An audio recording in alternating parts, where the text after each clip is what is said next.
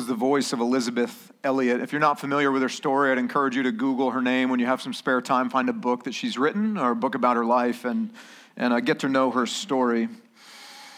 Uh, she writes, and she's spoken publicly. She said, When I stood by my shortwave radio in the jungle of Ecuador in 1956 and heard that my husband Jim was missing, you can imagine that my response was not terribly spiritual. I was saying, uh, But Lord, you're with me all the time.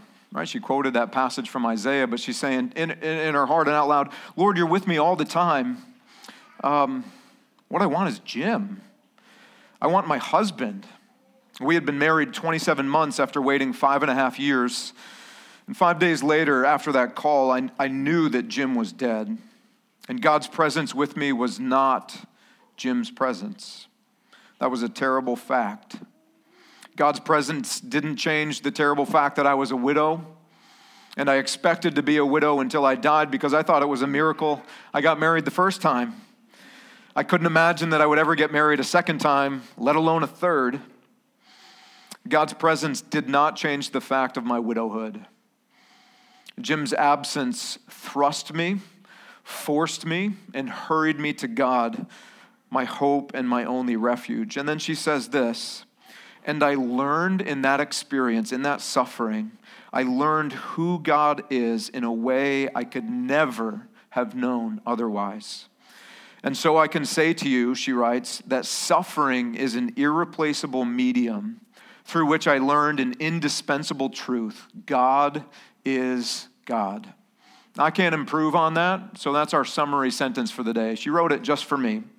Um, suffering is an irreplaceable medium through which I learned an indispensable truth God is God. Today, we conclude our series in the book of Job, like John said, and our series title has been When Life Hurts. In week one, we learned about lament. We saw lament expressed. God allowed profound suffering in Job's life, and Job does what any one of us would have done. He, he laments. And we learned that lament is God's gift to us in suffering. Lament helps us worship God in our pain. Lament helps us take our first steps toward hope and healing. And lament actually gives voice to our deepest pain to God. And He wants that pain to be voiced in raw, honest ways to Him. Lament is God's gift to us, it's how we worship Him in pain. Uh, last week in week two, we saw limitations exposed. Job and several of his friends argue for most of the book. If you've read it a couple times now, you are exhausted by their conversation.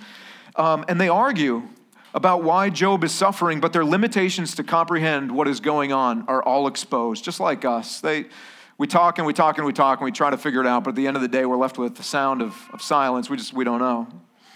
This week, we're going to see longings experienced. Throughout the narrative, Job longs for a face to face sit down with God. He just wants his questions answered, he wants God to speak. Well, Job's longings are, are realized and experienced. God shows up, and Job is going to learn exactly what Elisabeth Elliot said that suffering is an irreplaceable medium through which we learn an indispensable truth that God is God and I am not. Now, before God shows up and speaks directly with Job, we encounter one more character in the book of Job with a speaking role. His name is Elihu. Uh, last week we met Eliphaz, Bildad, and Zophar kind of the, the worthless counselors that Ron introduced us to last week. And what you need to know is there are two important differences between Elihu and Job's three friends. You need to know there are differences because what Elihu's going to say sounds an awful lot like what they've been saying for almost 30 chapters. But they're very, very different from each other. First, just two differences. First, Elihu actually does speak on behalf of God.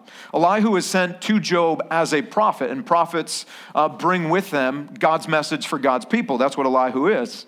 What he's going to do, his mission is to prepare Job to hear directly from, from, from God. Like he's got to, um, it's the air war before the ground war. He's got to soften the defenses of Job's heart and just get him ready uh, to hear directly from God.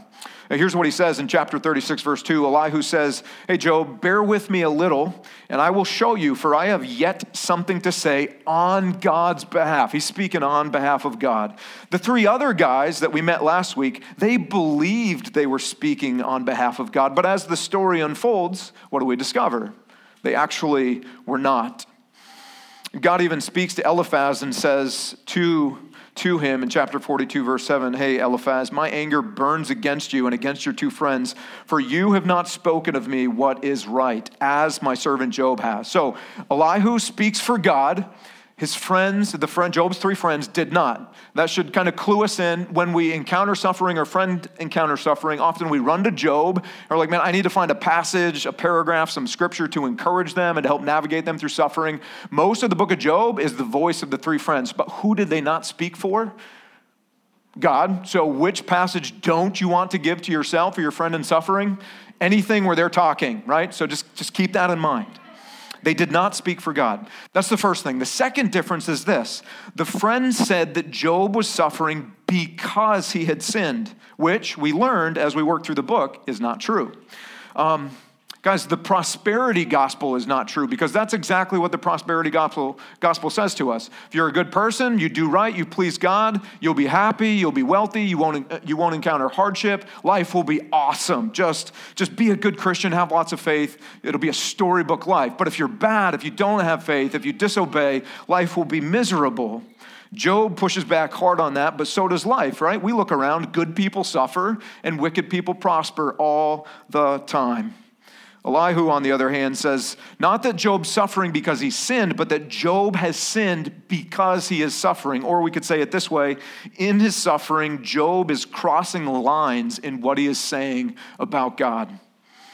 Elihu in verse uh, chapter 32 verse 2 Elihu it says he burned with anger at Job because Job justified himself rather than God. That's what suffering does to us. It turns us in our, on ourselves. We turn inward. Uh, we defend ourselves. Uh, we blame God. Uh, we focus on me. We, we, we, I'm innocent. Why is this happening to me? It's God's fault and we're oriented on ourselves and our circumstances rather than God. So, prophetically, what Elihu's going to do as a friend is he's going to come to Job and help Job begin to reorient his heart off of his circumstances, off of himself, and back onto the God who created him. Elihu wasn't just angry with Job, he was angry at Job's three friends. Chapter 32, verse 3, it says, He's angry at them because they had found no answer, although they had declared Job to be in the wrong. Guys, as friends, they didn't offer any hope, uh, no help. We would say it this way: it was just really gospel deficient. There was no there was no hope of rescue or redemption. All they were doing were heaping guilt and shame on Job. Sad, sad story. So Elihu is going to give four short speeches. Really, he's just going to make four big points. We'll look at the wave tops before God shows up. And during his talk, Job and his three friends, who have been so full of words, fall silent. They got nothing to say. So here's Elihu's point number one. Point number one God speaks in our suffering. Job had accused God of being far away. He'd accused God of actually closing his ears to Job's cry in the suffering. Job had accused God of not responding to him, although he was crying out for desperate help. And Elihu shows up, chapter 33, verse 13, and he asks Job a very important question. He said, Job, why do you contend against God, saying that he will answer none of your words? Why are you asking that question? I need to tell you something. And in the very next verse, he says this For God speaks in one way and in two. God speaks in multiple ways. So, what's the problem? though man does not perceive it. God was speaking all along. God was present. God is not distant in the pain. He's there and he's speaking. The problem is our perception. The problem was Job's perception, but God speaks. God speaks prophetically, prophetically. He was doing so through Elihu's words. That was true for Job, and it's true for us. God still speaks prophetically in his word.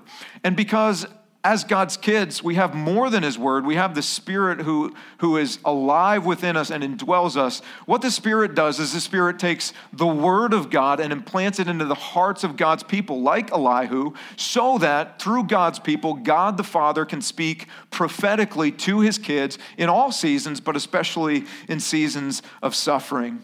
Chapter 32, verse 8 says it this way But it is the Spirit, God's Spirit in man, breath of the Almighty that makes him understand. God speaks prophetically to us through the Spirit who brings his word to our hearts. That's just one more reason why you, as a follower of Jesus, desperately need to stay in community with other followers of Jesus. It's one of the ways that the Father speaks to your heart through the Spirit, through his word for your good. God speaks prophetically. God speaks through our conscience or our conviction. Chapter 33, verse 16 says, Then God opens the ears of men and terrifies them with warnings, that he may turn man aside from his deed and conceal pride from a man. In doing this, God keeps back our soul from the pit, bad place to go, and he keeps our lives from perishing by the sword. Guys, guys, it's our perception God is not silent. He spoke to Job through Elihu and through his conscience, his conviction, and he's speaking to you, even those of you this morning who are skeptics and cynics and are disbelieving and are doubting. You know God is still speaking. You know he's speaking to you through your conscience, through your convictions. We suppress it, but God speaks. God speaks not only prophetically and through our conscience or conviction, but he also speaks through suffering. I like the way C.S. Lewis says it. He says, We can rest contentedly in our sins. We do, we can. We're very comfortable there, but pain insists upon being attended to. God whispers to us in our pleasures. He speaks in our conscience or through our conviction, but he shouts in our pain. It is his, it is his megaphone to rouse a deaf world. Suffering is an irreplaceable medium through which we are awakened to God through which our ears are open to him.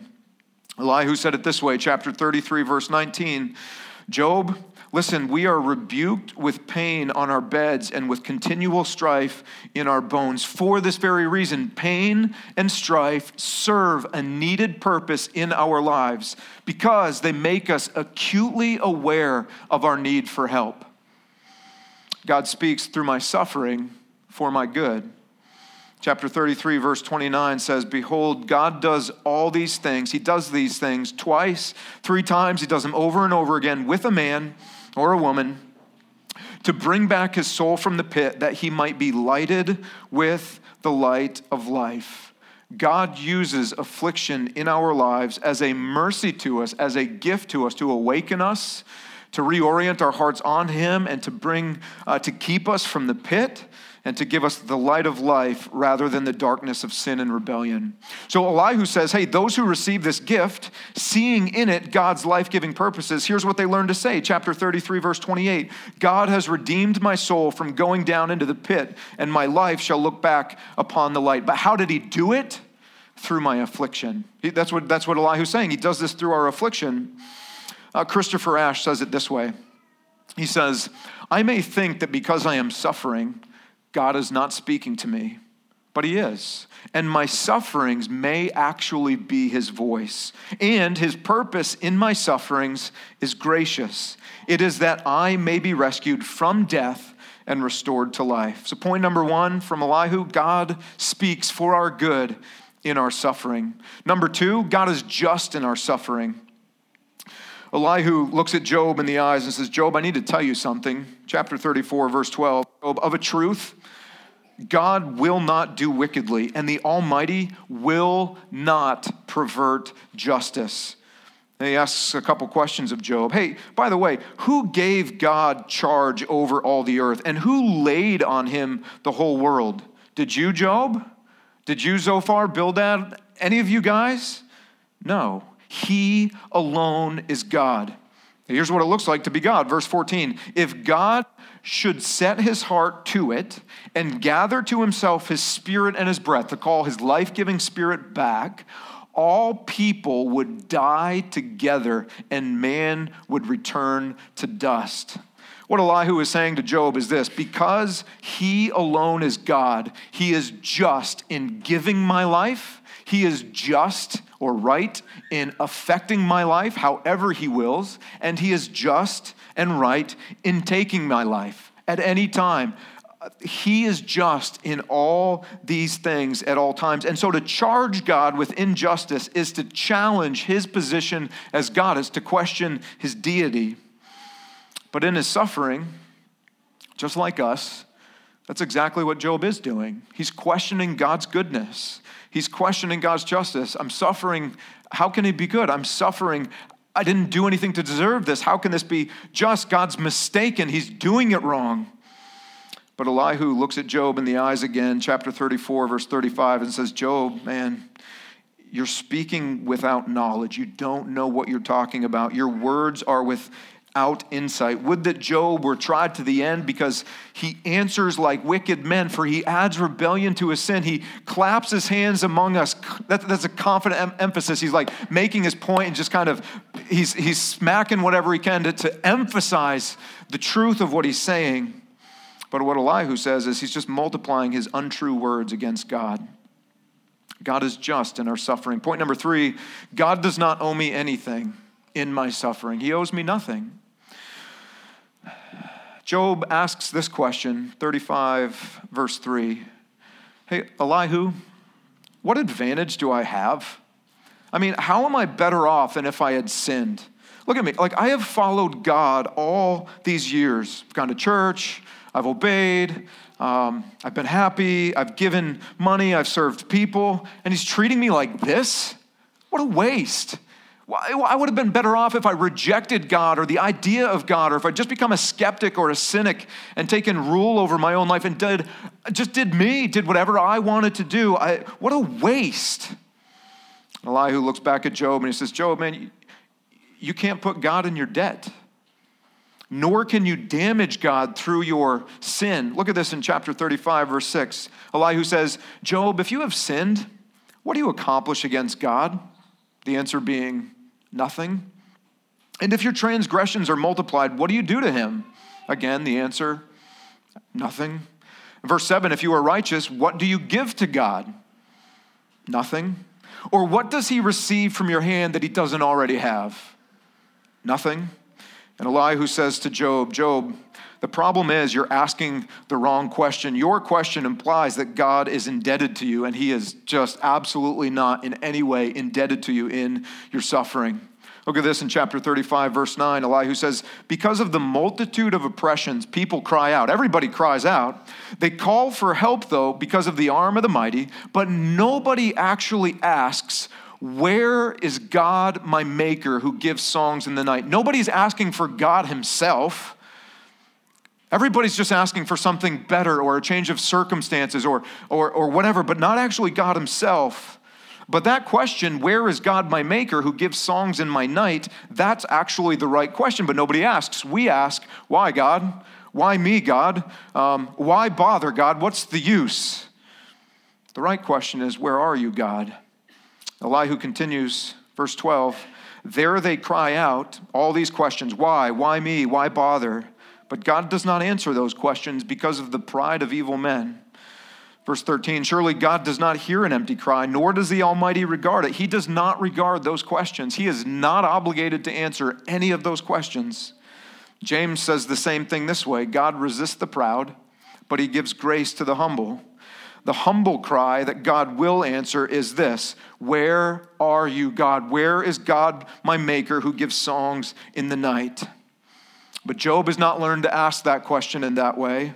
And to be honest, most of us, our hearts struggle to ask that question. We ask all the other questions. And Elihu says it this way Job opens his mouth in empty talk, he multiplies words without knowledge.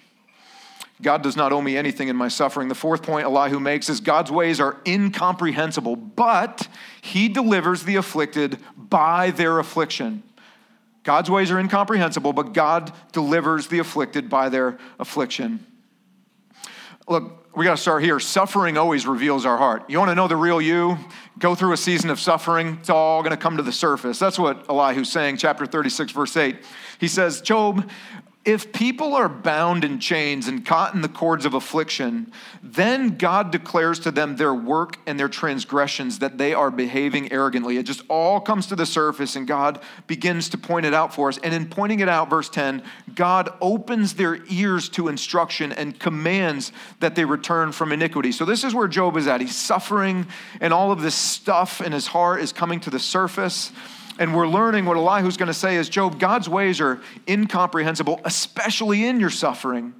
Chapter 36, verse 22, Elihu says, Behold, God is exalted in his power. Who is a teacher like him? Who has prescribed for him his way? Or who can say, You have done wrong? His ways are incomprehensible. What Elihu's saying is, Nobody can say to God that you have done wrong. Chapter 37, verse 5.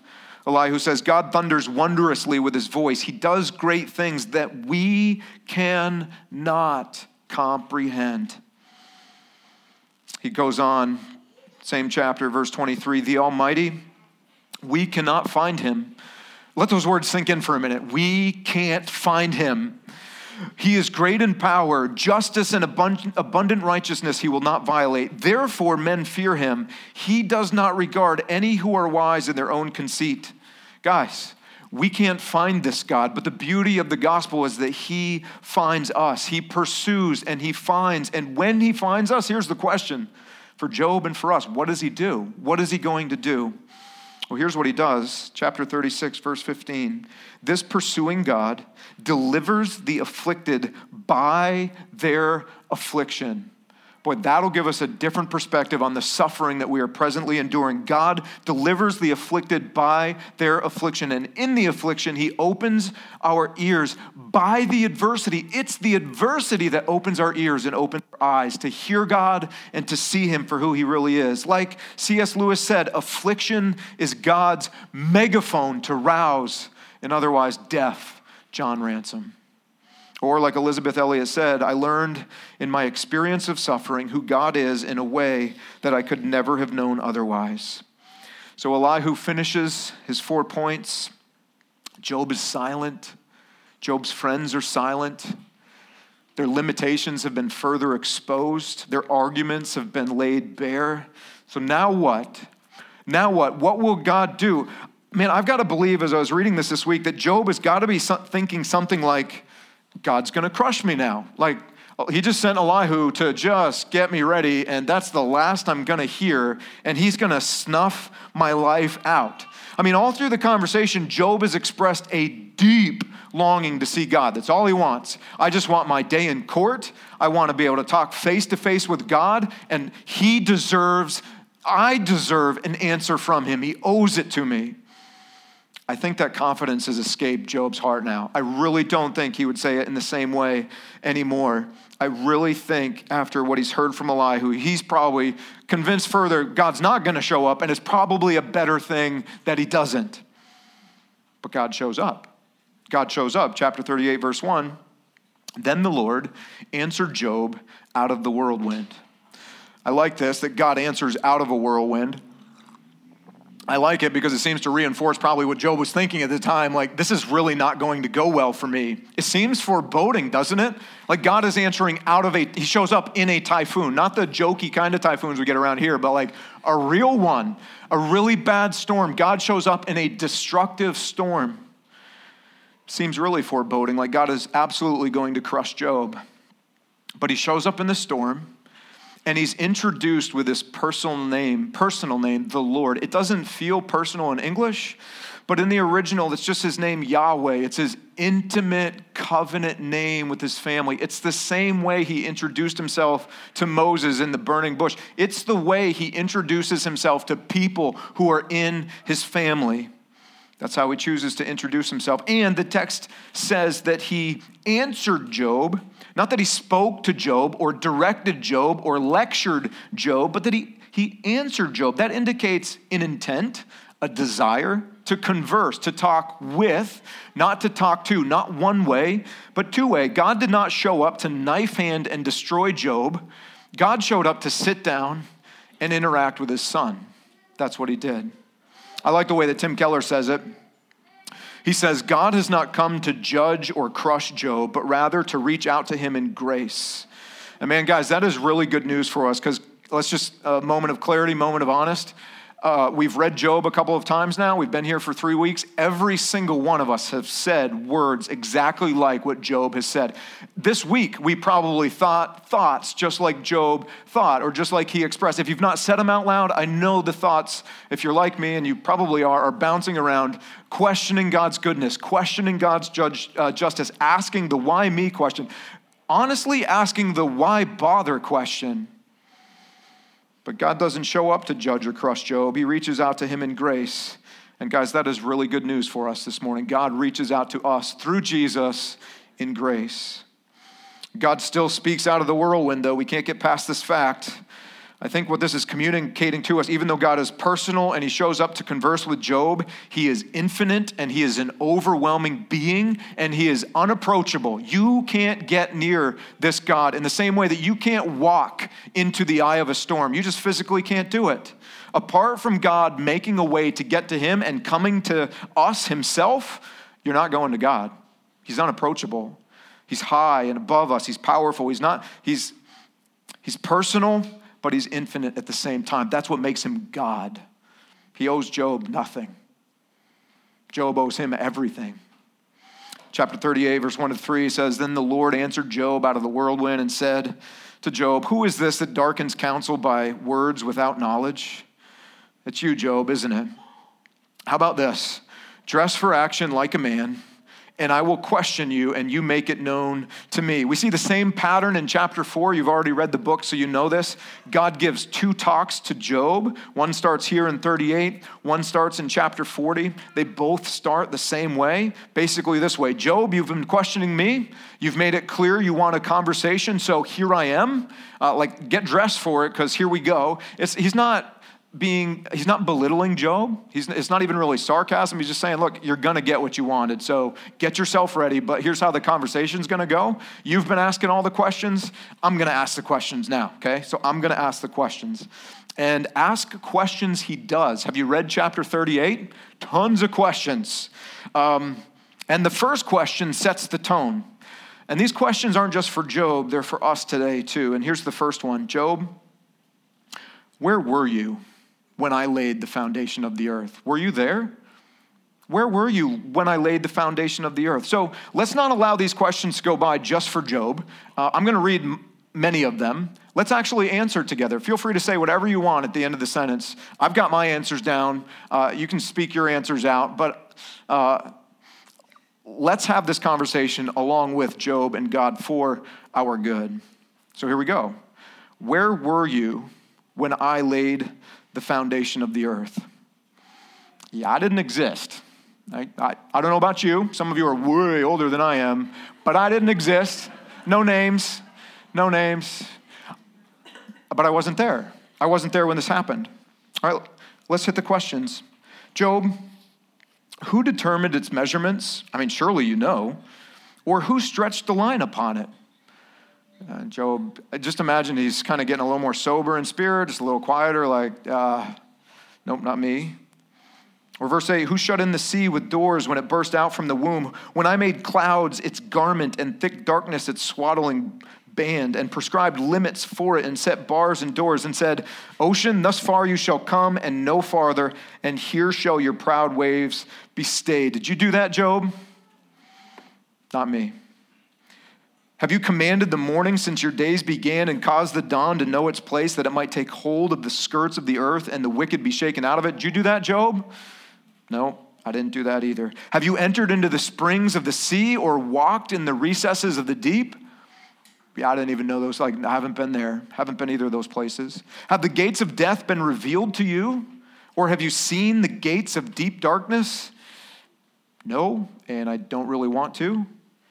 Have you com- comprehended the expanse of the earth? No, God, I, haven't done that. I can't. My mind would be blown if I tried. Where is the way to the dwelling of light, and where is the place of darkness that you may take, to, take it to its territory, and that you may discern the paths to its home? Yeah, I got no clue. I got no clue. You know, though, for you were born then, and the number of your days is great. God, I know I implied that, but I was wrong. Like I, I didn't mean to say it that way. My days aren't great, haven't been around. I don't, I don't know. I wasn't there. Have you entered the storehouses of the snow? Or have you seen the storehouses of the hail, which I have reserved for the time of trouble, for the day of battle and war? No, God, I, I haven't seen those either. And what is the way to the place where the light is distributed or where the east wind is scattered upon the earth? I don't know.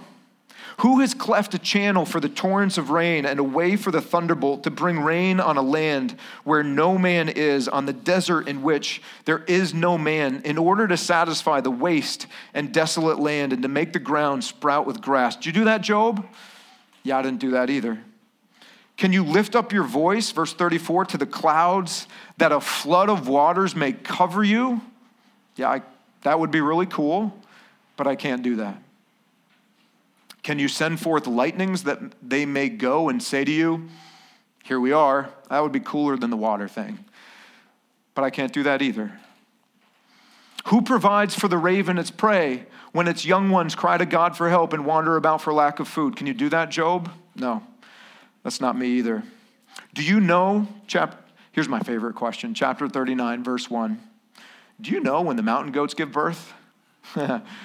I got no clue, and I don't really care to know either. I'm not even thinking about mountain goats and giving birth. No idea. How about this one in verse 9? Is the wild ox willing to serve you? Will he spend the night in your barn? You know, up north where we have, on the expressway and smaller roads, you have the signs with the wild boar the agu. I've seen one in my three and a half years here. I want to try that, like in the same way with wild ox. So you're coming home with me, you're going to serve me, you're going to be the family pet in my yard. That's what God's asking. Uh, will he serve you? Will he spend the night in your front yard? And no way. Do you give the horse his might? Do you clothe his neck with a mane? No, I don't do either of those things either. Is it by your understanding that the hawk soars and spreads his wings toward the south? Is it at your command that the eagle mounts up and makes his nest on high? No. And again, no. So, all of these questions and all of their answers, the same answer for everyone no, God, not me, God, can't be me. Um, they're setting Job and us up for this very important moment with God, this ultimate question and ultimate answer and here it is, chapter 40, verse 1. And the Lord said to Job, Son, shall a fault finder contend with the Almighty? He who argues with God, that's you, Job, you're the one arguing, you are the one contending, you answer this question. And I think in this moment for Job, all of these prior questions are having their intended effect. They're settling into his soul with a weight that he cannot escape. Because here's his answer, chapter 40, verse 3. Then Job answered the Lord and said, Ah, God, I am of really, really, really, really small account. What can I even say to you? In fact, I'm just going to go ahead and cover my mouth with my hand so that I don't say anything I don't mean to say. Because I've spoken once, I've learned my lesson, and I'm not going to answer twice. I will proceed no further. And so the question from God to Job and to, from God to us is when your heart is fault, fight, fault finding the Almighty, when you are questioning His justice and His goodness and His love, will you contend with the Almighty? And the weight of all of those questions that we just answered should avalanche off a mountaintop into your heart with one massive snowball, one cumulative answer that says, No, I can't. I am in no position to fault find with the Almighty. But God keeps pressing. He doesn't stop there. And that's good because Job needs him to keep pressing because that, that's not enough for Job. One conversation is not enough. Answering those questions one time is not enough. How do we know? Because it's not enough for me. And I haven't even suffered like Job suffered. My heart needs God to press today and tomorrow and the next day. Like I need the Father to keep pressing in with these questions. And He does. We need Him to. Because why? Because we are prone to contend with God. We have a heart just like Job's. We've done it already today. We're going to do it tomorrow. And so he presses in, chapter 40, um, verse 8. Same cycle, a little bit different. He says, Job, will you even put me in the wrong? Will you condemn me that you may be in the right? And Job says, Yes, that, that is actually what I've been doing, God, and that is what I tend to do. And so God continues, verse 9, do you have an arm like God? Uh, arm in the Bible represents strength all the time. So God's just asking Job, Are you strong like me? Do you have God like strength? Do you have God like strength? And can you thunder with a voice like mine? No, no, I can't do either of those things, God. But then God says, Let's pretend you can. Like, let's just pretend let's pretend you've got those two things going. Verse 10 um, I want you to dress yourself like me. Put on my clothes. Adorn yourself with majesty and dignity. You don't think I exist. You don't think I'm just. You don't think I'm good. Uh, you think you know better than I do. Go put my clothes on. Be, be me. Uh, adorn yourself with maj- majesty and dignity. Clothe yourself with glory and splendor. Be me for a day. Like, do some God things. And then, verse 14, I will, I will also acknowledge to you that your own right hand can save you. And I've got to imagine by this time, Job's like, he's got the game. He knows what's going on. He understands what his father's doing. He doesn't even pretend to put these clothes on. He understands that his heart is just being laid bare and he's shaking his head. God, I'm not going to pretend, God. Like, I, I'm, I'm done pretending. I'm not going to do that. And God says to him, But I, th- I thought that's what you wanted. That's what you've been asking for through this whole conversation. That's what you've been implying this whole conversation that you know better, Job, that you know better than me, that, that, that you would order your life in a better way than I have ordered your life, that you would rule the universe with greater justice and greater mercy, that people in this place would not be suffering if you were God. And so he keeps pressing in. But he says to Job, that's, that's probably too much for you, right? So let's aim at something a little smaller, something a little more attainable for you. Don't be God for a day. How about this? Just subdue one of the two monstrous creatures that I've created in my created order, okay? Let me introduce you to the behemoth and the leviathan. Like, I know you can't be God for a day. Just take your bare hands and go wrestle one of these two guys into submission, and then I'll answer your questions for you. Did you read chapters 40 and 41 this week? Behemoth gets an honorable mention. Leviathan's like the rock star that gets a whole chapter. A behemoth, neither name is a proper name for an animal, okay? They're just like categorical names. Behemoth is some kind of a super beast. Like as you read through his description in chapter 40, he appears to be some kind of powerful river and land animal whose bones are tubes of bronze and limbs like bars of iron. Whatever he is, he's powerful and he's untamable. That's what God is saying. Leviathan, his name literally means the twisted animal, right? Whatever category that, like the, the, category of twisted animals. Uh, there are 34 verses to describe this terrible creature. Says things like, around his teeth is terror, and out of his mouth go flaming torches, and sparks leap forth. Now, let me just kind of summarize this briefly for you.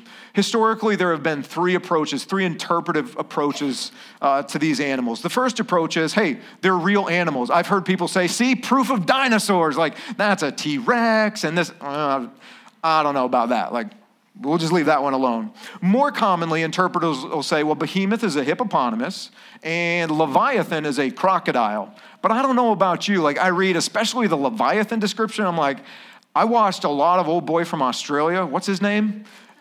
Yeah. Never introduced to a crocodile like what I'm reading about right here. Like, uh, I don't know. But let's roll with it. Let's say they are real animals that Job knows. What God is communicating to him is these beasts are untamable, they are powerful, they are destructive, and, and they're wild. I dare you, go try to assert your authority over either one of them. Another interpretive approach would be that they were storybook creatures from stories of the gods and the goddesses that would have been well known in the ancient Near East, and God is invoking their imagery that Job would have been familiar with to illustrate a point for him. And what would that point be? Job, you are crazy to presume that you can contend with me because you can't even contend with either one of these beasts. And oh, by the way, I spoke them into existence. That would be the point.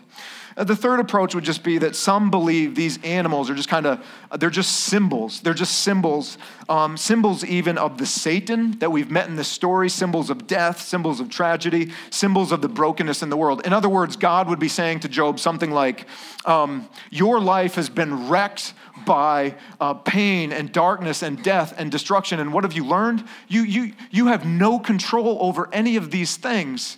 And symbolically, that's what these animals are representing to, to Job. They're untamable, they're wild, and they're exposing Job's mortality and his limit. He's not God, he can't control the brokenness in his world.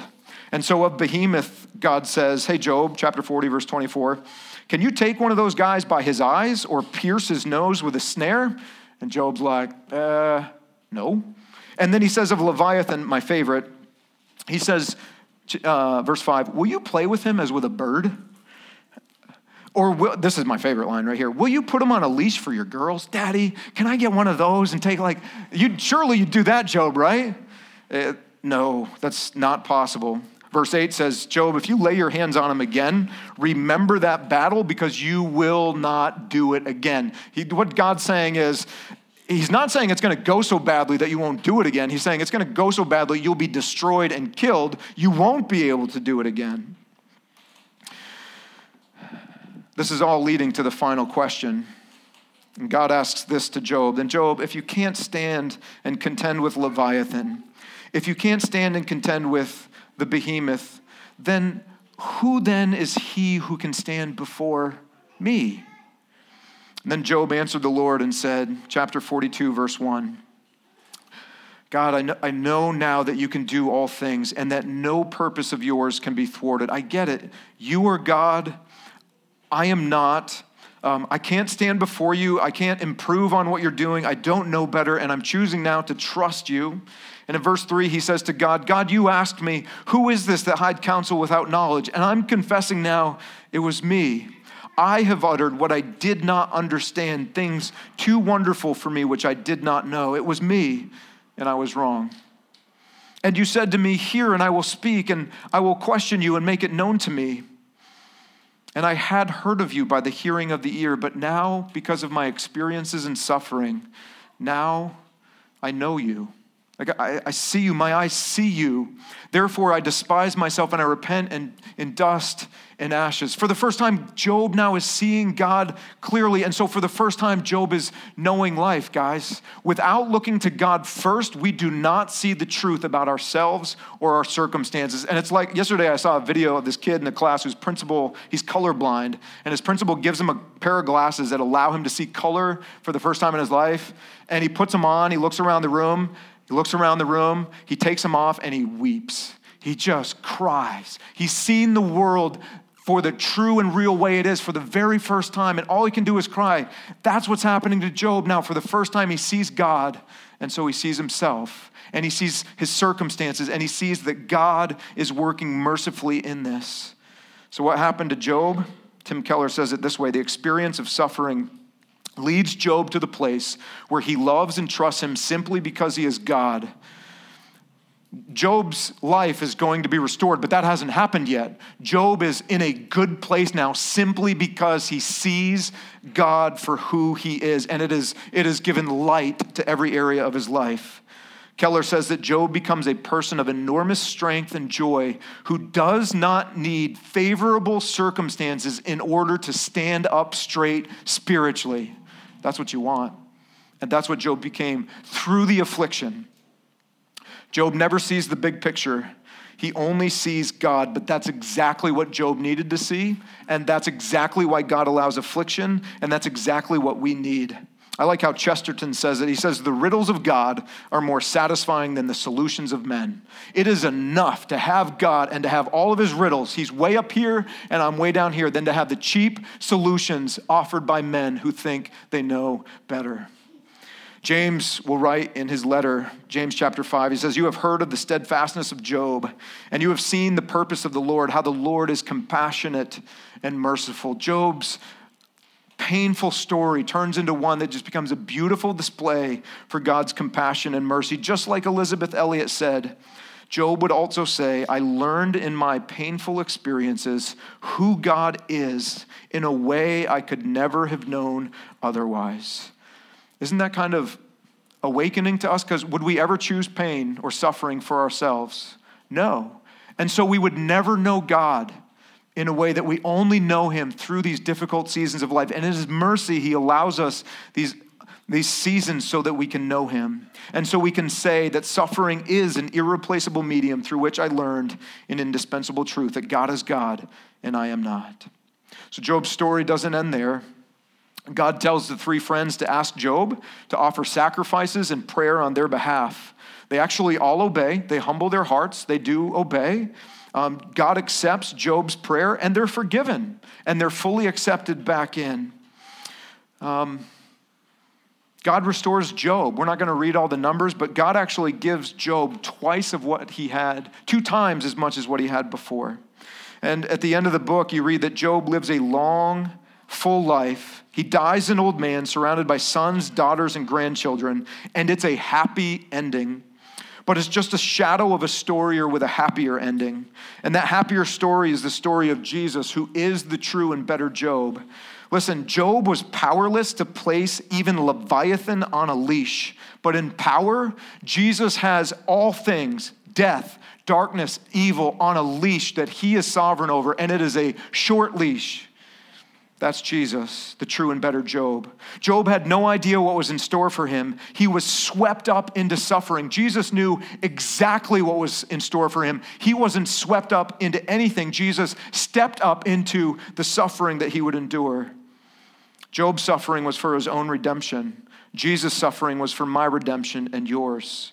Job offered an imperfect sac- sacrifice for his friends. It was a sacrifice that would need to be repeated daily, again and again and again, because they'd sin and rebel and sin and rebel. Jesus is the true and better mediator. Jesus, the perfect mediator, offered a perfect sacrifice, not for his friends, but for his enemies, once for all time, so that we could become family.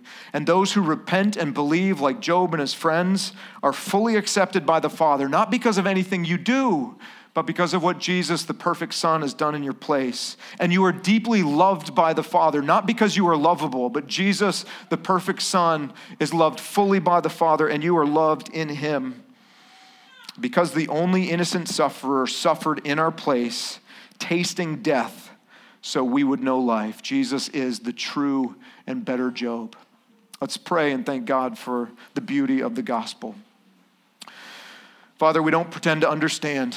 Give us the humility to be content with the riddles of God, just knowing that we have your presence. Guys, oh, God, open our eyes, open our ears. Um, Help us to ask the one question that matters Where are you? We need the God who gives us songs in the night. I don't need my circumstances better. I don't need a better life. I don't need to be in charge, and I don't know better. I just need you. God, help us to ask that question. Thank you for your mercy. You could come to us in a whirlwind and just absolutely wipe us out. But in Jesus, the unapproachable God, you become approachable. You pursue us and you sit down with us as sons and daughters and you love us and you accept us in Christ. Father, we owe everything to you. You owe us nothing, but you give us grace and mercy in Jesus. Thank you. Thank you for the story of Job. Thank you that it's true and it matters just as much today as it did so many years ago. We pray this all in Christ's name. Amen.